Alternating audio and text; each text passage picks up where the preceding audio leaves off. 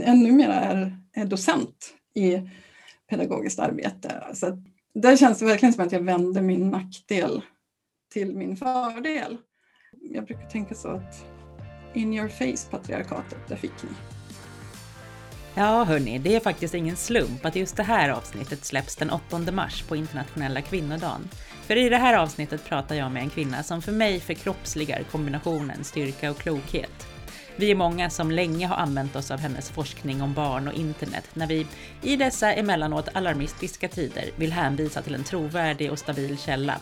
Hon disputerade 2007 och är numera docent i pedagogiskt arbete vid Umeå universitet. Hon har hjälpt Bamse och hans läsare att bli källkritiska, gett ut ett gäng böcker, TED-pratat ett par gånger och vunnit flera priser för sitt arbete. Varmt hjärtligt välkommen Elsa Dunkels. Hur, ser, ja, hur ser livet ut just nu då med, med eller yr, ditt yrkesliv kanske snarare? Är det bara Zoom, mm. Zoom-möten och vad gör du om dagarna? Ja, ja precis. Det är ju frågan faktiskt vad jag gör om dagarna. Jag har ju eh, jag blev av med alla mina extra jobb eh, på typ en vecka som de flesta blev då i våras. Och, eh, då råkade det vara så att min arbetsgivare sa att nej, nu räcker det, nu får du inte vara tjänstledig på deltid längre. Nu får du fasen komma tillbaka. Uh, och jag bara, hur är det här möjligt att det här liksom löser sig på det här sättet? Så jag är tillbaka på universitetet på heltid. Jag har alltså varit tjänstledig på 80 procent i flera år därför att jag har haft så mycket andra uppdrag som inte ryms då. Mm. Uh, och um, men vad bra att du ja. kunde komma tillbaka. Ja, och att jag liksom inte ens hade bett om det eller så. Jag var ju lite så besviken eh, mm. när det där beskedet kom. Det var ju innan coronan som de förvarnade att det här får du inte hålla på med längre. Mm. Mm. Men ja, nu känns det som väldigt bra eftersom jag ändå måste vara hemma hela tiden och vi, vi jobbar ju hemifrån, universitetet är stängt. Um, så det är eh, kurser på distans och eh, forskning och olika typer av möten. Mm. Hur funkar det med kurserna på distans? Jo, men jag har, jag har inte behövt ställa om, för jag har Nej. bara haft sådana ändå. Mm. Ja. Det är väldigt många eh, enstaka kurser som är helt på distans. Mm. Och, och, det har ju berott på andra saker tidigare, till exempel att väldigt många studenter uppskattar det. Mm. De som, läs, eh, som jobbar heltid mm. och pluggar eh, vid sidan om så har det ju varit hopplöst med det här resandet mm. eh, förut. Även om det kanske var fyra gånger per termin så är det ändå ja. lite mycket jobb. Mm. Så att ja. jag har inte behövt ställa om. Men det har ju många behövt göra, göra dubbelt hela mm. tiden. Mm. Ja, jag ska ju nu under våren för första gången få vara med och undervisa och handleda lärarstudenter Alltså inom ramen mm. för doktorandtjänsten. Det ska bli superkul. Men det ska ju vi också göra på distans. Um, ja. Nu har vi ju inget, jag har ingenting att jämföra med eftersom att det, jag vet inte, de har, de har ju tidigare blandat det. Att de har träffats både fysiskt och kört på distans. Så att de är lite, de andra lärarna som är med i den här kursen är lite ja, men lite nervösa mm. över hur ska det gå och hur ska det... Mm. Medan jag mm. Jag känner lite grann igen mig från när jag började som lärare när jag liksom bara kastades in i så en till en miljö direkt. Att så här, det fanns ingenting mm. att jämföra med utan man får ju göra det, Nej. gräva där man står lite grann. Ja, men det är jättebra på ett sätt. Mm. Men när man inte har någonting att jämföra med då kommer man att komma med tankar som andra inte hade kunnat tänka ut. Mm. Så det är ju helt suveränt om man dessutom kan vara ett, en grupp där några har eh, den andra erfarenheten. Mm. Och sen så jämkar man ihop dem och, och lär sig tillsammans. Mm. Det låter ju suveränt. Men du, vad, nu var det bra att du, vi tog upp det här med lärande. Det, var ju det, det är ju det podden handlar om. Mm. det vi ska prata om. Mm. Jag såg, en, jag såg en tweet häromdagen att det var några som föraktfullt gjorde sig lustiga över begreppet lärande.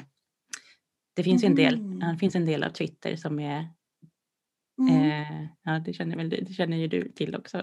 Ja, det, det känner jag till. Det finns en del av Twitter som är ja, men ganska ja, men mycket förakt och fnysningar kopplat mm. till eh, mm. hela läraryrket och lärande och så. Eh, men det kände jag mig var ännu mer att vad viktigt det är att prata om, om lärande överhuvudtaget. Mm. De ville till, tillbaka till inlärning eller?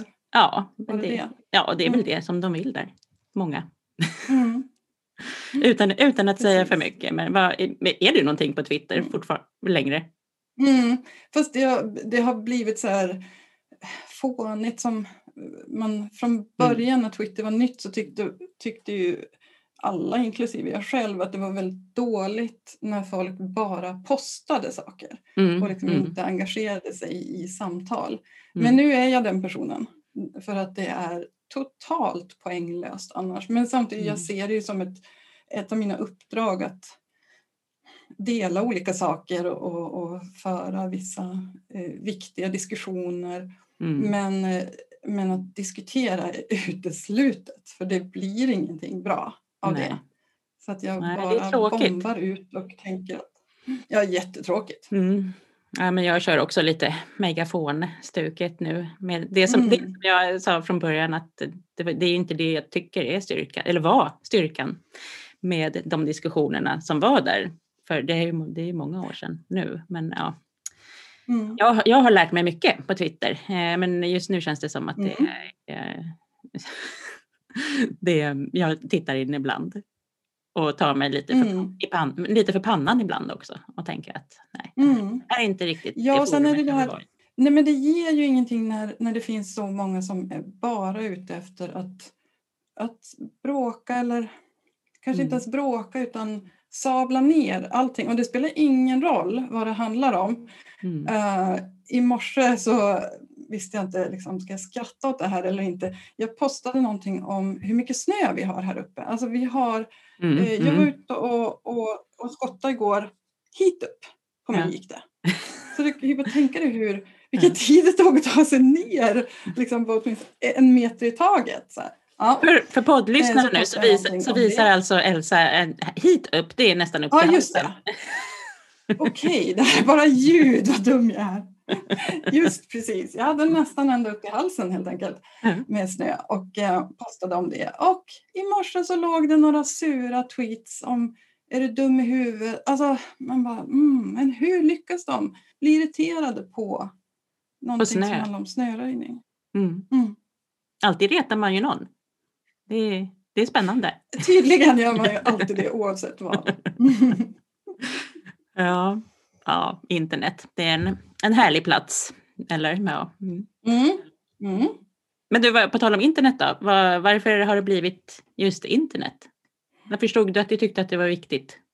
Det, det vet jag verkligen inte um, riktigt hur det där gick till. För jag, jag, Eller om man vänder på det så är det väl kanske inte det internet som är det viktiga utan att det är barn, barn och mm. ungdomar som är det viktiga. Men... Ja, men jag tycker också att själva digitaliseringen är en viktig fråga. Så att Mm. Men jag har aldrig varit speciellt så här, intresserad av teknik generellt utan det handlar nog mer om de här maktfrågorna för mig. Att vem, vem är det som får uttala sig om olika saker? Och då tyckte jag det blev ganska tydligt, egentligen väldigt fort, att internet var dels en sån arena där maktstrukturer kunde eh, vältas över ända. Då den som kanske inte har talutrymme i rummet kunde få det. Men sen tyckte jag också att det var så intressant hur vuxna försökte ta kontrollen. Och nu pratar jag om mitten på 90-talet, alltså mm. det här eh, ögonblicket som man brukar prata om att eh, vändpunkten när Windows 95 kom. Eh, då man fick ett sånt här grafiskt gränssnitt mot oss människor då, man fick ikoner att klicka på, någonting som hette skrivbord som man kunde relatera till. Och, eh, och, och, och, man började på allvar eh, försöka få in det här i skolmiljöer. Och då, då var det verkligen så här total uppslutning bland vuxna. Eh, det här måste stoppas på olika sätt. Inte vi ska ta bort det utan det här måste, eh, vi måste sätta koppel på det här nya eh, så att det inte används till sån här skit som eh, eleverna kommer att använda det till om det är fritt för dem. Mm. Eh, och det blev så här, ögonöppnare för mig när det handlar om just makt och eh, eh, relationen mellan barn och vuxna och hur, vilka olika sätt det finns att tänka om det. Mm. Mm. Så det är som att internet har förstärkt väldigt mycket som redan har funnits där. Mm. Ja, men verkligen. Ja, min, mitt minne av den där vändpunkten, det var att jag själv var ju elev då. Jag gick ju på, Mm. jag gick ju på gymnasiet. Eller skulle precis börja på gymnasiet. Jag började gymnasiet 96. Och Mm. ja, använde väldigt långsamma uppkopplingar. Och, men det fanns två datorer i biblioteket. Och eh, Mm. ja, jag kommer ihåg så väl att jag använde internet till att kolla resultat i eh, amerikanska basketligan för kvinnor. det var det liksom, Ah. mitt Ja, huvudsyfte det gick väl med inte att få internet. någon annanstans? Nej, inte vad jag visste. Där kan jag kolla resultat Nej, och hur hade det alltså- spelats och vilka, ja. Mm. Ja, men hur skulle det ha kunnat komma hit annars? Om du inte hade någon som du kunde ringa upp och fråga. Nej, men precis. Men det är ju superbra exempel på en sån sak som faktiskt inte gick förut. Mm. Det är lätt att glömma bort det idag. Hur mycket vi ändå har förändrat de där grejerna. Man fick vänta jättelänge. ja, vilket tålamod man hade också. Ja. Ja. ja, eller man, man var tvungen att ha. Jag vet inte om jag hade det. Nej, precis. Eh, Ja. Absolut inte tillbaka till den tiden. Nej.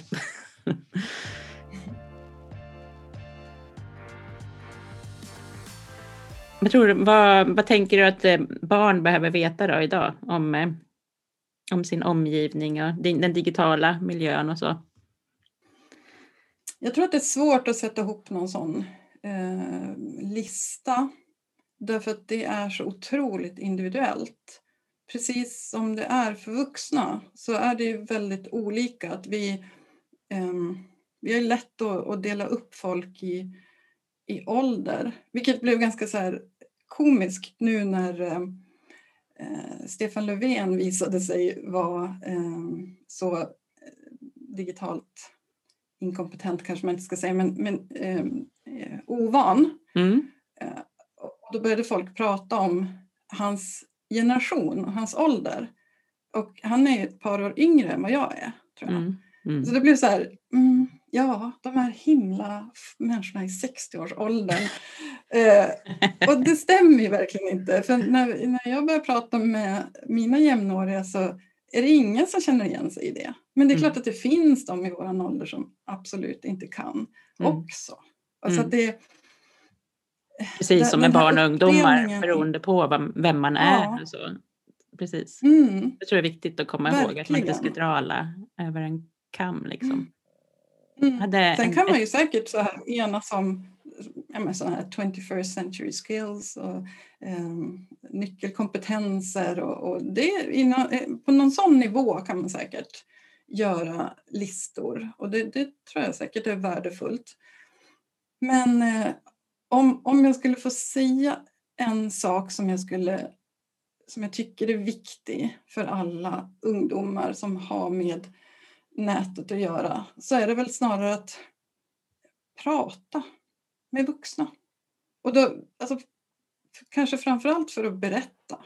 Mm. Eh, Så här gör jag, det här tycker jag är kul, det här har jag förstått. Men också så här kanske, den här grejen förstår inte jag. Varför är de här människorna så arga? Och, och, och då är förhoppningen att det finns vuxna där som kan göra den kopplingen till, till livet. För det är Mm. det som är så svårt, att många av de här samtalen stannar vid internet. Mm. Ja, internet är ett, ett ställe där folk är så arga och det är så mycket hat och så. Mm. Fast det är ju livet också. Och Mm. om, man, om, man då, om de vuxna kunde använda sin erfarenhet till, eh, till det, att, att koppla ihop det med, med de här eh, eh, specifika frågorna som unga kommer med, så ja, men vi skulle ju få, det skulle bli helt fantastiskt. Alltså Mm. om, man, om man hittar den punkten där vuxna och barn kan väva ihop sina erfarenheter eh, på lika villkor, där det inte är de vuxna som alltid är eh, de viktiga och relevanta. Mm. Alltså vilken värld vi skulle få. Ja, men verkligen. Men sen spelar det ju också roll, alltså vem, vem, vilken vuxen som de här barnen och ungdomen pratar med. Alltså vilken approach mm. den personen har, både till livet och mm. kanske också till internet och digitalisering, alltså vad de mm. tänker om. För en del tänker ju om, nej men vi, nu tar jag bort TikTok-appen för nu visar det sig att det var någonting farligt där för att man vill skydda mm. sina barn, mm. vilket är fullt förståeligt. Mm. Eh, men att Absolut. man också behöver prata om det också. Och att man mm. behöver ju också då ja, man behöver liksom hålla sig ajour med, med samtiden. Vad händer egentligen? Och mm. även, som du säger, livserfarenheter, det är ju superviktigt. Man behöver inte vara mm. internetexpert för att eh, kunna prata om internet. Absolut inte. Nej, jag tror verkligen det. Och då, då tror jag att en, en, eh, en viktig del av det, det är att inte ha media som sin främsta informationskälla. För det blir väldigt snett. Det är ju eh, men det är ofta sensationellt. Mm. Det är kanske inte typiskt. Utan mm. det blir någonting som sticker ut som media berättar om och då har man ju egentligen inte lärt sig särskilt mycket. Man har bara lärt sig att det här är något av det värsta som kan hända. Mm. Men om man vill veta vad som är normalt eller vad många stöter på så, så handlar det ju snarare om att börja mm, ställa frågor och vara intresserad. Mm. Eh, till de människorna som man har omkring sig som är mitt uppe i det här. Mm. Och det är det som är så himla smart egentligen. Att alla som har funderingar på de här sakerna har ju som regel minst en ung människa omkring sig. Det är mm. därför man har de här funderingarna och den här oron och, och engagemanget.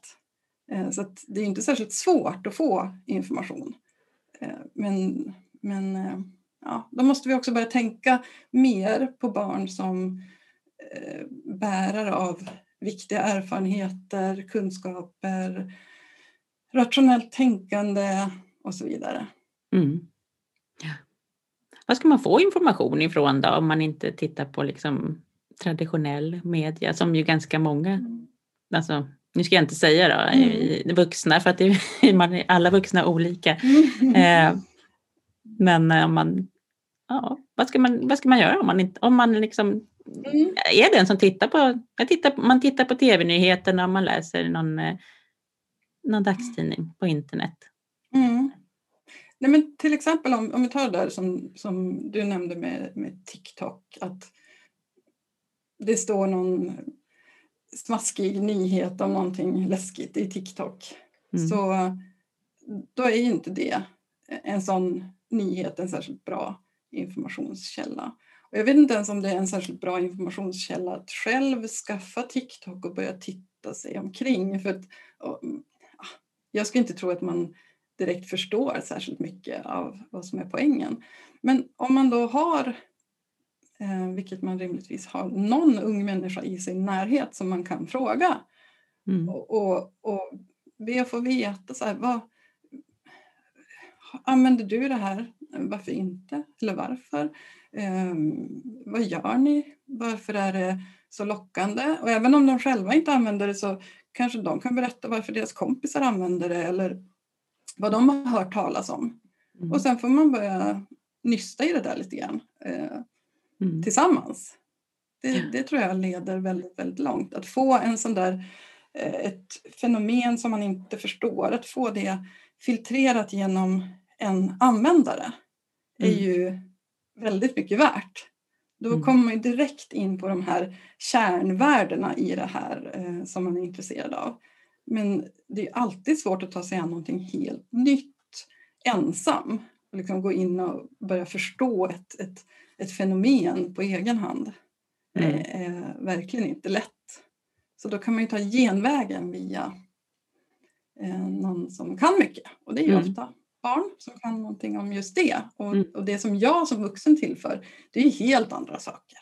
Mm. Det är ju det här, alltså all den här ja, men livserfarenheten som jag har. Jag behöver inte kunna ett smack om appar. Jag vet ändå att det finns människor som alltid ska vända saker till det värsta eller folk som ska trycka ner en och eh, man kan diskutera vad finns det för strategier eh, att hantera sånt. Mm. Ja, ja, verkligen. Ja, det, är, det, är så himla, det är så himla självklart men jag tror att man glömmer bort det där. Man fastnar i att man ska vara så... Att mm. kanske, man, man kanske fastnar för mycket i begreppet digitalt kompetent och så tror man att det handlar mm. om att veta vad man ska klicka i, i en app. Fast mm. det handlar om helt andra saker förstås. Och sen är vi också... Förlåt, jag avbröt dig. Ja, nej, men det är nog för att det är, lite, det är nog lite fördröjning. ja, men det måste vara det. Ja. Um, ja, det här är också digital kompetens. Exakt. Att veta att man kan inte bara falla varandra i talet riktigt. Nej, men sen tror jag också en viktig sak här det är att, att alla som är vuxna idag, det beror på vad man räknar som, eh, vilken ålder, men åtminstone min generation har ju eh, vant sig, och jag tror faktiskt även din generation har, har fått lära sig att först så lär sig de vuxna och sen lär de ut till barn. Mm. Att det är hela tiden den strukturen på det. Att det handlar inte om att lära sig tillsammans. För så, så, alltså jag, jag, eftersom jag undervisade på den tiden du gick i skolan så, mm. Så tror jag att jag vet att det var så på de flesta ställen i alla fall. Att man, det var inte utforskande av saker utan det var mycket så här mm. uppifrån och ner. Vilket mm. det ju naturligtvis kom, alltid kommer att vara på olika sätt. Men, men det har ju varit den enda modellen i så många år. Så det är svårt att, att, att bryta det där, den där känslan av att men jag kan ju inte det här. Då borde jag eh, försöka dölja det kanske. Mm. Eh, låtsas som att jag inte vet. Eller så kan jag förringa det. Eh, det där är inte viktigt. Så behöver jag inte kunna det heller.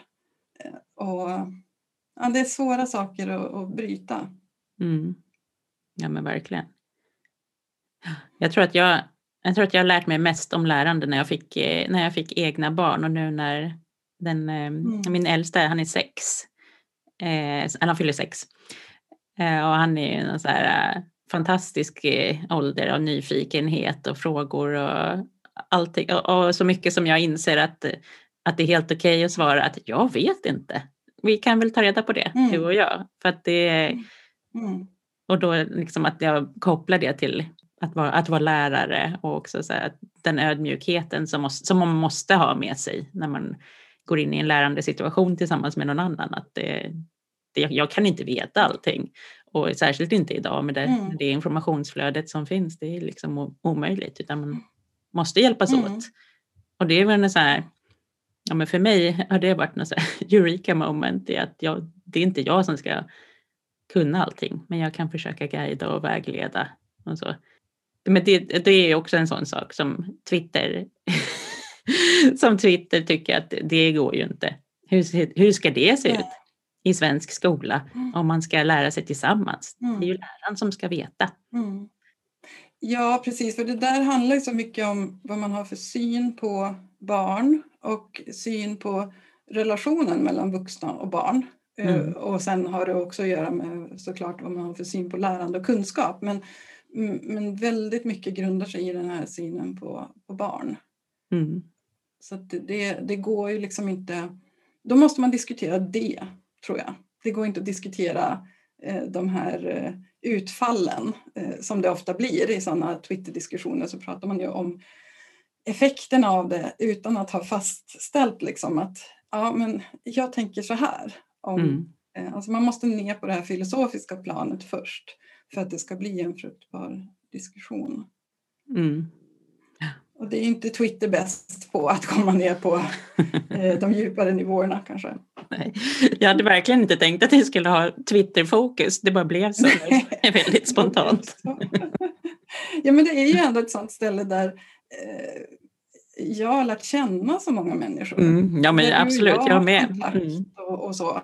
Mm. Nu är det inte så längre. Eh, du och jag har inte särskilt mycket kontakt där heller, men, men det var så under många år så var det helt fantastiskt mm. utvecklande. Mm.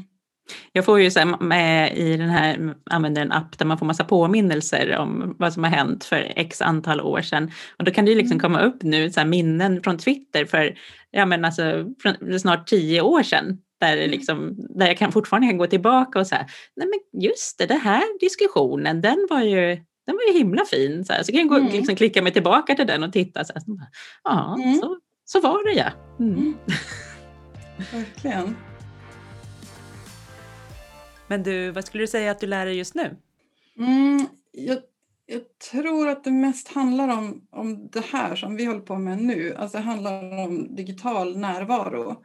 Mm. Eh, för att eh, för, för mig blev det lite av en chock den här, även om jag inte var tvungen att ställa om till digital för att jag tyckte väl att jag var digital ändå. Um, så var jag ju inte det egentligen om jag, om jag tänkte efter. Jag, jag reste ju runt och pratade om digitalisering. Mm. Så jag har inte suttit så här och, och eh, föreläst till exempel. Och, och förrän i, i våras så var jag tvungen att göra det. Och, eh, då blev jag lite eh, nedslagen, eller ganska rejält nedslagen. Jag var helt så här, chockad över hur dålig jag var på det här.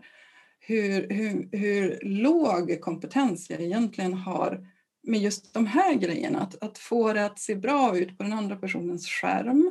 Att, eh, att nå ut, eh, att vara en bra föreläsare. Allt det här har jag som nästan fått börja om från början. Så jag tänkte på de här eh, stumfilmsstjärnorna som när ljudfilmen kom mm. så, så tappade de mark helt och hållet. De bara dog som eh, de, de fick inga jobb längre för de kanske hade en, en så här pipig röst. Mm. jättesnygg utstrålning eh, fysiskt men sen så jättelöjlig röst till exempel. Och jag känner mm. mig som en sån, så här, bara, åh, det visar sig att jag har en jättepipig röst. Alltså den mm. känslan. Det går inte, jag är inget bra på det här. Känner du att du har utvecklats? Ja, till exempel nu så har jag ju tvingat mig, jag sitter ju och tittar in i kameran fast jag vill ja. titta dig i ögonen som, mm. och då skulle jag se ut så här och nu, nu mm. vrider jag mig nästan 90 grader för att jag skulle se på dig, vilket jag ju vill, det är mm. det naturliga. Men eftersom det inte är naturligt för den andra personen så måste jag ju då titta mm. in i kameran. Ja. Eh, det är sånt som jag har tränat upp och bland annat för att jag måste eh, videosamtala med mina barnbarn.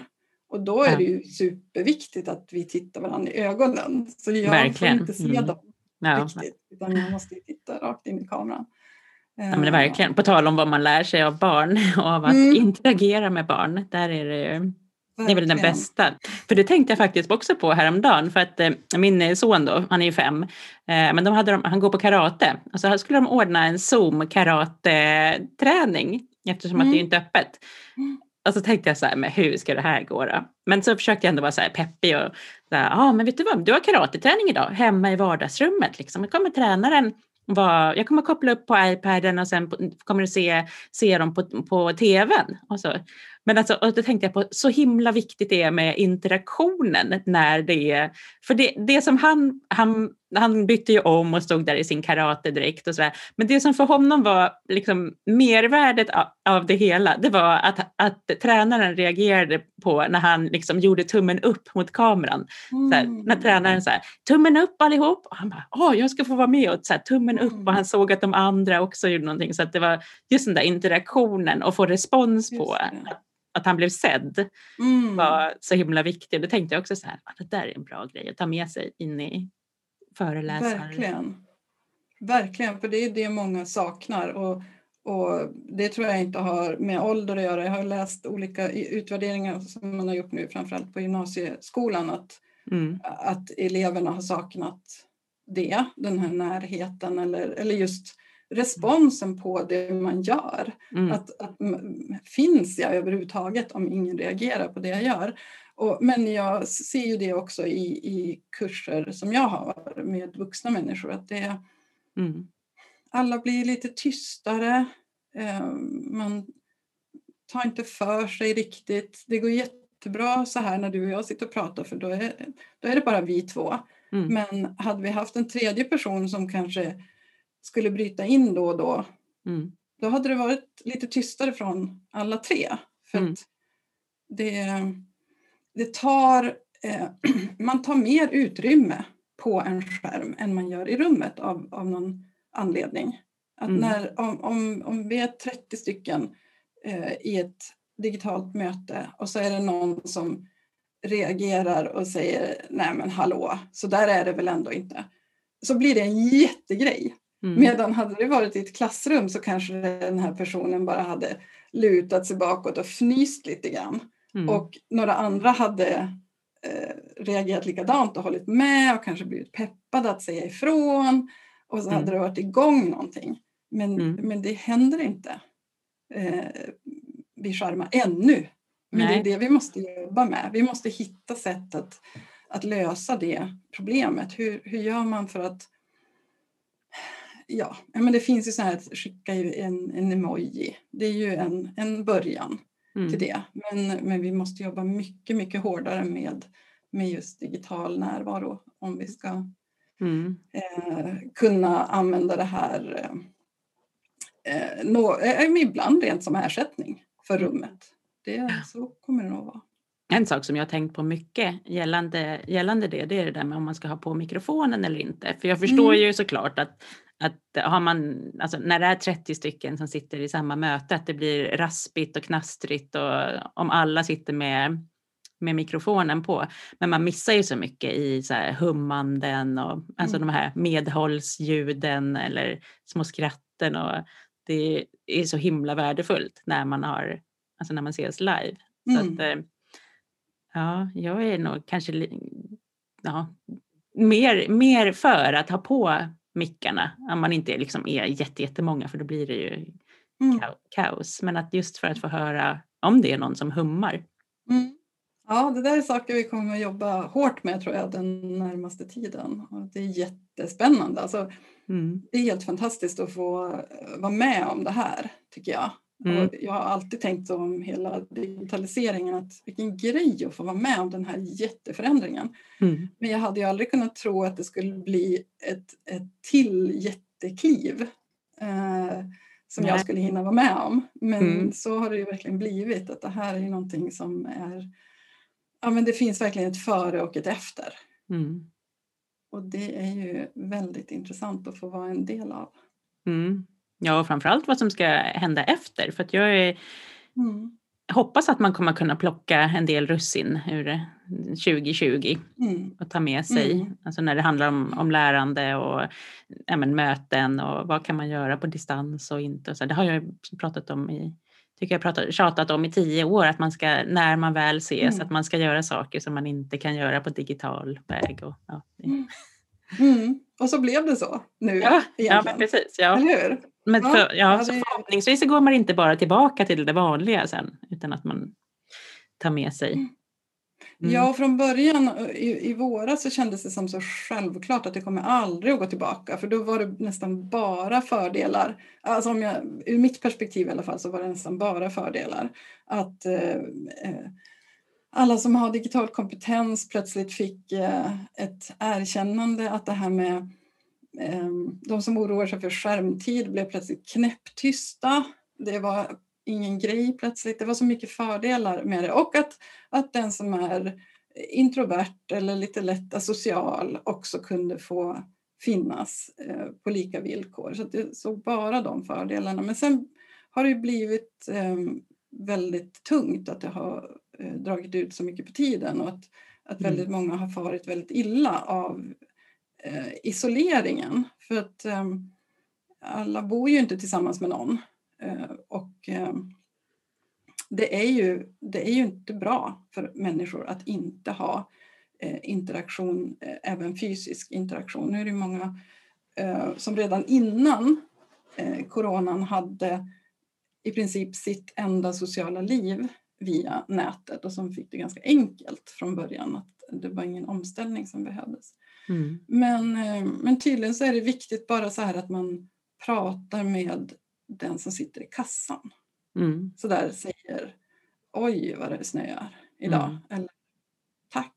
Bara alltså någonting eh, är tydligen väldigt viktigt för oss människor och om vi inte ens får det så eh, ja, det är ju stora problem också. Men jag, jag ser det också som en möjlighet. Tänk om vi kan både ta med oss det som vi har lärt oss har varit bra men vi kommer ju också ha löst väldigt många problem mm. under den här tiden. Vi har tvingats att göra det. De hade vi aldrig tagit tag i annars. Nej. Och, eh, ja, så jag tror nog att det, det kommer att se väldigt, väldigt annorlunda ut. Mm. Det här väl är över. Ja, det ska bli spännande att, Mm. få, att få vara med Mm. om det också. Det brukar jag också säga att det är spännande att få leva i en tid där man så tydligt minns hur det var innan internet. Mm. Som Mm. jag, jag gör faktiskt det, trots att jag ändå... Ja, men jag brukar, jag brukar Mm. säga på skämt att jag klarade mig under hela min, hela, nästan hela skoltiden utan att googla någonting. Men Mm. att jag kanske använde Alta Vista, men det var liksom inget verb att använda Alta Vista. Nej, det var ju en helt, helt annan sak då. Det var det verkligen. Och Plus att vi har också utvecklat sätt att tänka om de här sakerna. Att, eh, eh, någon gång när jag intervjuade gymnasieelever så, så var det en som sa att han, han kunde bli så irriterad på sina lärare för att eh, om han ställde en fråga och de inte kunde det så kunde svaret bli att jag kollar upp det till imorgon så ska jag berätta. Och då sa han, men han står ju med telefonen i handen eller i fickan. Varför ska han kolla upp det till imorgon? Mm. Varför inte? Alltså, de, hela de rutinerna att kolla upp saker direkt. Mm. Det är ju en enorm förändring. Det hände ju inte tidigare. Att Nej. man sa så här, ja men då springer jag till bibblan och slår upp i NE direkt nu. Det, det, det, så levde vi ju inte. Men idag så, så kan vi leva så Mm. också en, en, en förändring som egentligen inte har direkt med tekniken att göra utan hur vi har lärt oss att använda tekniken, hur vi har valt att använda tekniken. Det är som hemma hos oss på, när vi sitter här och äter, eh, sitter och äter middag. Eh, om våran femåring frågar någonting. Och så vet man inte, men så har man liksom inte telefonen inom eh, räckhåll för att vi sitter och äter. Men då så, nu har vi kommit på att då är det ju bara att faktiskt fråga rakt ut i luften här hemma, för vi har ju en sån här Google Home Assistant. Ah, Så då kan man bara, hej Google, vad, hur hänger det här ihop? Och sen har man då den där femte middagsmedlemmen som då berättar massa saker. så himla roligt. Alltså, det där måste du filma någon gång för det där vill jag se. Jag har inte Ja. alls någon. Och våra barn, våra barn är helt så här inkörda i det. Så Mm. både, ja, men både han som fyller sex och hon som nu är, fyller tre, de är ju så här, ah, hej Google. Och så, Mm. hon till och med treåringen har nu börjat, eh, hej Google. Hon har förstått att, att den svarar ju också så på, man, just man det. kan ställa så konstiga frågor också, typ hej Google, kan du städa mitt rum? Det, Mm. tycker hon är fråg, det tycker hon är roligt. Eller kan vi spela fotboll och så här. Det är hennes kompis. Ja, vad roligt. Och det är ju någonting som tillverkarna inte hade kunnat tänka ut i förväg. Nej, nej. Ja, ja tiderna, tiderna förändras ju helt klart. Det var ju Mm. det var ingenting som jag tänkte mig när jag var liten, att man skulle prata med, prata med en maskin hemma. Nej, men sen tycker jag det är så roligt också att iaktta hur, hur vi människor gör tekniken till våran. För eftersom det där inte ingick i planerna, det kan det ju aldrig ha gjort. Men här kommer en liten unge som inte har hög status i samhället överhuvudtaget och uppfinner ett eget sätt Mm. att använda den här tekniken. Mm. För att ha kul, eh, kanske för att lära sig saker och så vidare. Det är ju Mm. helt fantastiskt och jätteviktigt att vi pratar mer om det. Att, Mm för ibland får jag känslan av att, att um, vi pratar mer om hur vi blir slavar under tekniken. Det har ju varit väldigt mycket böcker och tv-program och, och så om, om det här hur vi förslavas och att vi inte själva styr över våra liv och man pratar om beroende och sådana saker. Men det är inte den enda sidan av saken utan vi är också väldigt, väldigt bra på att göra, eh, förslava tekniken i så Mm. fall om man vill ta till överord. Mm. Ja. Men det är också häftigt hur de lär sig, alltså, eh, som femåringen till exempel, om jag ställer en fråga till den här Google och så, ja, så, så ofta, inte ofta, men ibland så svarar hon ju så här, jag vet inte hur jag kan hjälpa dig med det än. Eftersom att hon lär sig hela tiden också. Men då säger, säger har Alex sagt flera gånger att men du måste fråga på rätt sätt mamma. Så han håller liksom redan på att utveckla någon slags Mm. Go- Google-sökkompetens om hur man formulerar en fråga eller hur man söker på, på Mm. Google. Han är liksom Mm. fem. Mm. Det är ganska häftigt att se på så nära håll också. Ja, ja men exakt. Du, åh, du måste dokumentera det där. Ja. Annat så för oss nyfikna som inte har den där möjligheten. Ja, ja men verkligen. Vad, vad, vad hämtar du liksom inspiration ifrån? Du är en sån himla förebild och inspiration för så många, men vad, hur fyller du på dig själv? Liksom? Mm. Alltså jag, jag, jag, jag blir inspirerad av folk hela tiden. Alltså jag tycker verkligen att alla i princip är så himla duktiga och bra och eh, smarta, hittar på roliga lösningar. Nu vart jag jätteinspirerad av det du berättade om dina barn.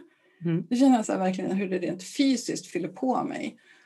Um, uh, med alla olika typer av möten och det är ju idag då väldigt sällan fysiska möten. Bara så här... Uh, ja, det är verkligen... Uh, det är så få människor som inte är inspirerande, som mm. inte har en god vilja och, och och så. Jag, tycker, och jag är också en, inte en tävlingsmänniska. Jag är så otroligt dålig på att tävla. Jag, det, det sa de redan när jag var barn att jag slutade, jag stannade i såna här stafetttävlingar och väntade in de andra så att ja men då kör vi nästa. Sådär. Eh, så jag är verkligen, jag jämför mig inte eh, med andra utan tvärtom. Jag bara åh, vad smart sagt. Och så tar jag det till mig själv och tänker så här, hmm, så där ska jag börja tänka eller så. Eh, och igår såg jag en väldigt fin ehm, eh, grej. Jag kan skicka dig den posten sen eh, så eh, får mm. du se. Jag vet inte om du mm. delar med, med lyssnarna. Mm, ehm, eh, som han som sa eh, var din egen förebild eller något i den stilen. Jag ska se. Bli ditt eget ideal, mm. sa han. Och det är Adrian Malmgren som är serietecknare, mm. eh, illustratör, som skrev det. Bli ditt eget ideal. Och det, det tycker jag, alltså jag tolkar inte det som att eh, jag är bäst, att jag är mitt eget ideal, utan mer att all, alla är ju bra. Att jag duger som jag är och det gör alla andra också. Eh, så jag tycker att det är just mötena med andra, när man hör om alla coola idéer som andra har som man aldrig själv skulle kunna komma på, så fylls mm. det på, eh, tycker jag. Mm. Men det är ju en fantastisk egenskap också i, i dig, att du liksom kan dra nytta av det. Alltså att du har det liksom öppna spannet, att du kan ta in det från andra. Det är, ju... det är nog just för att jag inte tävlar. Ja, kanske. Jag skulle aldrig ha kunnat idrotta till exempel och tur att jag aldrig tog mig på det. Roligt att du stannar, stannar i stafetten. Jag var ju bara åtta år eller någonting då så jag knäckte väl den där koden så småningom men jag fattade bara inte. Nej Elsa spring! Ja, precis. måste vänta jag var ju först! Jag var först. Men har, kan du komma på något så här eh, specifikt som du har, skulle vilja tipsa om eller så här, som du har läst, sett eller hört som har haft, som har haft lite kanske något så här mer avgörande betydelse? Alltså det är tusen saker säkert, men. Eh. Ja, nej, men då tycker jag nog snarare att det är ju det, det jag lär mig mest av och inspireras av är ju yngre.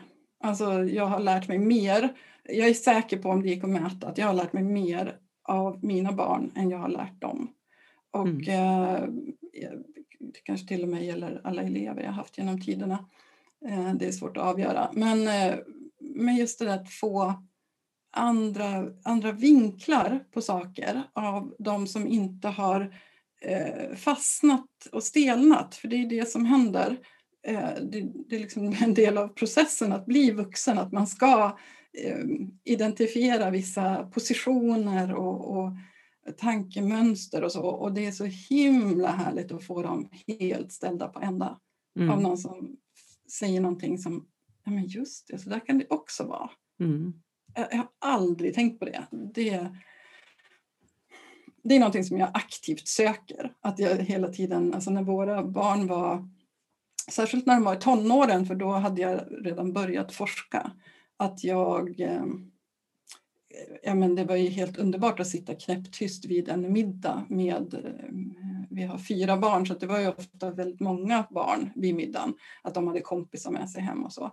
Att sitta där och, och bara lyssna på åtta stycken tonåringar som pratar om någonting så mm. eh, dyker det upp grejer som jag aldrig hade kunnat tänka ut hur länge jag än hade jobbat på det. Mm. Eh, så det är väl en sån sak som jag aktivt söker mig till. Att mm. höra. Tjuvlyssna ibland bara. Mm. Eh, det har hänt åtskilliga gånger att jag gått förbi och bara hört någonting som, som bara, oj, vänta nu, det där. Det är precis det jag håller på att grubbla på nu i min forskning och där kom eh, en, en nyckel till att förstå det där. Mm. Men häftigt. Ja, men det tror jag många många känner igen sig i mm. också. Det är det som också är tjusningen med att få vara med, med barn och ungdomar. Är, mm. Man lär sig ju hela tiden. Mm. Där kommer jag ihåg när jag hade en sån där aha, en aha-upplevelse med en grupp gymnasieelever som jag hade som, där alla var så himla pålästa i sitt eget ämne och där jag insåg någonstans att alltså det, finns inte, det finns inte på kartan att jag kommer lära dem allting om, om det här, för de har sina egna specialintressen och alla 30 har ju liksom grottat ner sig på varsitt håll. Och jag bara, min uppgift är ju att de ska få utbyta tankar och, och liksom reflektioner kring de, de här olika delarna som de har som, de, som är deras nördintressen. Att vi ska lyfta det mm. kopplat till det som vi pratade om då, på engelskan. Eh, så där någonstans så insåg jag att jag måste dra nytta av att det så, finns så mycket kompetens i, i rummet. Mm. Ja, det, det, det är en av, så här, lär, som jag har sett det, en av mina viktigaste uppgifter som lärare. Att ordna liksom, förutsättningar för att de ska få prata med varandra. De har ju inte valt att gå i samma klass, alltså, eller samma grupp. Och så, mm. Ofta blir de ju indelade ja, utefter hur gamla de är. Eh, och eventuellt vilket program eller kanske lite med intresse. Men sen så har de ju så himla mycket annat som som, som de kan, men som de kanske inte alltid får möjlighet att liksom lufta och få andra vinklar och perspektiv på från det flödet där de befinner sig. Det, så att jag tror att det är oerhört viktigt att se till att när de, när de väl möts i, i mm. skolan mm. får möjlighet att liksom, ja, men få ta del av andras, få lite motstånd i vad tänker du? Mm. De som tänker mm. annorlunda. Ja men verkligen, jag håller helt med. Och det är en av de saker som jag funderade på inför nu att vi skulle prata om att det här, det här med att organisera eh, kollektivt lärande eh, brukar jag tänka på det som. Att, att eh, det handlar om att försöka att i, i en eh, situation styra upp det så att det funkar på samma sätt som eh, det kan göra eh, på ett forum där någon slänger ut en fråga och en massa människor kommer och, och hjälper till.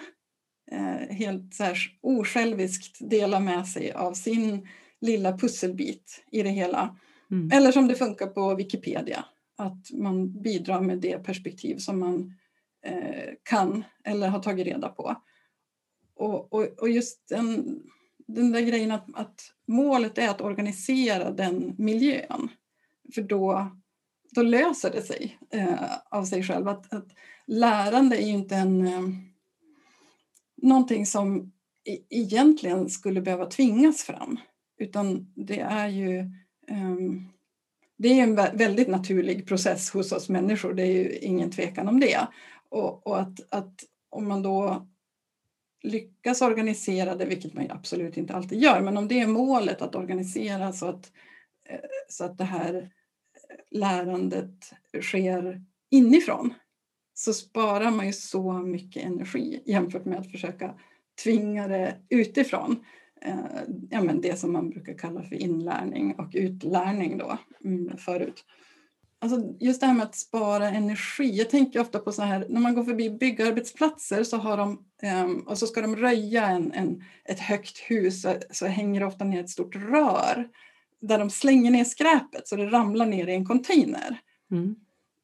Eh, och, och, där utnyttjar man liksom tyngdkraften. Man tillför ju inte el för att få ner de här grejerna. Det vore jättekorkat att, att ska liksom bygga en hiss som tar ner skräpet i en container, utan man kastar det ner.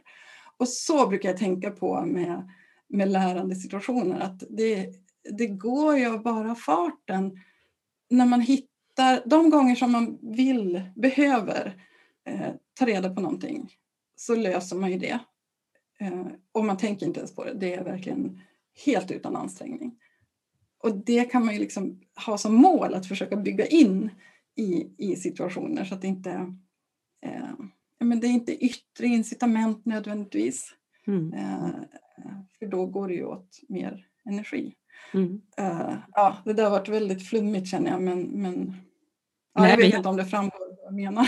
Nej, men jag tror att jag, jag, tror att jag förstår. Det, ja, det var väldigt bra liknelse om inte annat med röret. Mm, ja, kanske lite styltig. Men alltså just det här att hitta lärandets eh, tyngdkraft eller inneboende centrifugalkraft eller någonting. Som, för det, det, vet ju alla har ju varit med om det. Mm. Att man ska ta reda på någonting bara för att man måste. Mm. Mm. Eh, och det är så mycket, mycket av det lärande som sker utanför skolan går till. Mm. Det är ingen som tvingar någon. Men några element av det kan vi ju ha med i det organiserade lärandet. Det är, är ju så. Mm, mm. Du har fått en fråga också här av en annan gäst i den här podden av Erika Kyrkseger. Kul! Men någonting som jag alltid har slåtts av Elsa, är att hon Um, ja, men jag skulle nog kalla henne för en fighter. Hon står ju väldigt ofta upp för ungdomarna. Liksom. Och jag tänker att, um, och, och, även allas lika värde. Och hon har alltid varit väldigt orädd. Hon har ju varit, varit i många situationer där hon har, liksom, apropå motstånd, har stått i väldigt stark motstånd, nästan stormens öga. Sådär.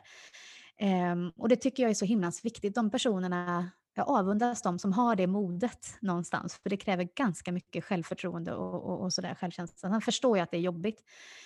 Men jag tänker att, eh, jag undrar lite grann, hur kom hon in på det här med unga? För hon är ju ganska unik i det. Eh, alltså en, en stark röst som syns och hörs i sociala medier och sådär. Hur kom hon in på ungas eh, medieanvändning? När väcktes det intresset? Och varför? För jag tänker, det känns oftast när man, man hittar ju något som ofta, jag tänker att det här är ett sånt brinnande, hon har en sån brinnande emfas för det här, så det känns som att hon har varit, antingen att hon varit med om någonting när hon var yngre, eller att det var något hon kände att det här fanns ett behov av i samhället. Så jag är lite nyfiken, hon kommer in på ungas medieanvändande. Nu blev det en jättelång fråga också från mig. men jag ville nog motivera, men hon är, det är häftigt med Elsa, hon, hon står upp faktiskt Hon och står ut genom hennes engagemang. Mm. Alltså det är jättesvårt att veta vad, när saker börjar. Mm. Eh, men jag tycker alltid att jag har haft eh, en sorts underdog-perspektiv på saker och ting. Jag har aldrig känt eh, att, att jag har på något sätt passat in eller att det har varit ett mål för mig att passa in. Så jag tyckte det var ganska... Det har varit lätt att, att gå mina egna vägar. Och det blev jag lite tvungen till när jag jobbade på, eh, på lärarutbildningen från början. För då var det, ehm, det här var ju på 90-talet, då var det väldigt mansdominerat. Jag var den första kvinnliga läraren på vår enhet och eh, eh, det följde väldigt traditionella mönster. Varannan dag skulle jag hem och hämta på förskolan och då då stannade folk kvar. För de beställde pizza, de gick och bastade tillsammans och så. Och fattade en massa beslut under den tiden. Så att jag var aldrig med på eh, några viktiga så här, möten. Så jag fick alltid de här riktiga skrotkurserna som eh, var jätteroliga. Men det var ju inte så meriterande att ha så här, filhantering för livrädda den typen av kurser var, det var ju fantastiskt roligt att få hjälpa folk eh, förstå eh, det digitala. Men vid löneförhandlingarna så var det inte en fördel mm. eh, att inte ha haft de eh, prestigefyllda kurserna. Eh, och och då, då började jag tänka på det här med barn och internet och att vi var en lärarutbildning men vi pratade inte om barnens användning överhuvudtaget. Det fanns inte i våra kurser. Så jag föreslog det vid ett tillfälle och, eh, och då hade jag den fördelen att, att jag hade barn hemma. Så jag började eh, fråga dem och, och, och, på det sättet så fick jag en fördel av det som var min nackdel tidigare. Och sen så började det här, hela det här intresset utvecklas. Det var ju så otroligt spännande och så ledde det till att jag fick eh, en doktorandtjänst och eh, så småningom då eh, är, numera är, är docent i pedagogiskt arbete. Så att det, där känns det verkligen som att jag vände min nackdel till min fördel. Mm. Så, så jag brukar tänka så att in your face patriarkatet, där fick ni. Men du, är det någonting som jag glömt att prata om? Säkert, eller ja, hur? Jättemycket. Vi skulle, ha vi skulle kunna prata hur länge som helst, tror jag. Ja, det finns så mycket att prata om. Men nej, jag tycker vi har pratat om så roliga och intressanta saker. Och eh, superglad för det här pratet. Eh, inte bara för att jag känner mig alldeles isolerad och ensam här uppe numera och att vi aldrig ses, men också så här, ja men alltså tänk att få bolla tankar så här med någon som verkligen har tänkt på de här sakerna som, mm. som du har gjort. Det är roligt. Men Elsa, tusen, tusen tack för att du var med i podden. Verkligen superfint att ha dig med. Ja, det är helt och hållet jag som ska tacka. Eh, jättekul att prata med dig men också fint att få vara med om en sån här eh, serie avsnitt som eh, ja, det är verkligen, du har verkligen eh, du är ett intressant pärlband av människor som jag verkligen vill lyssna på så att jag längtar efter det.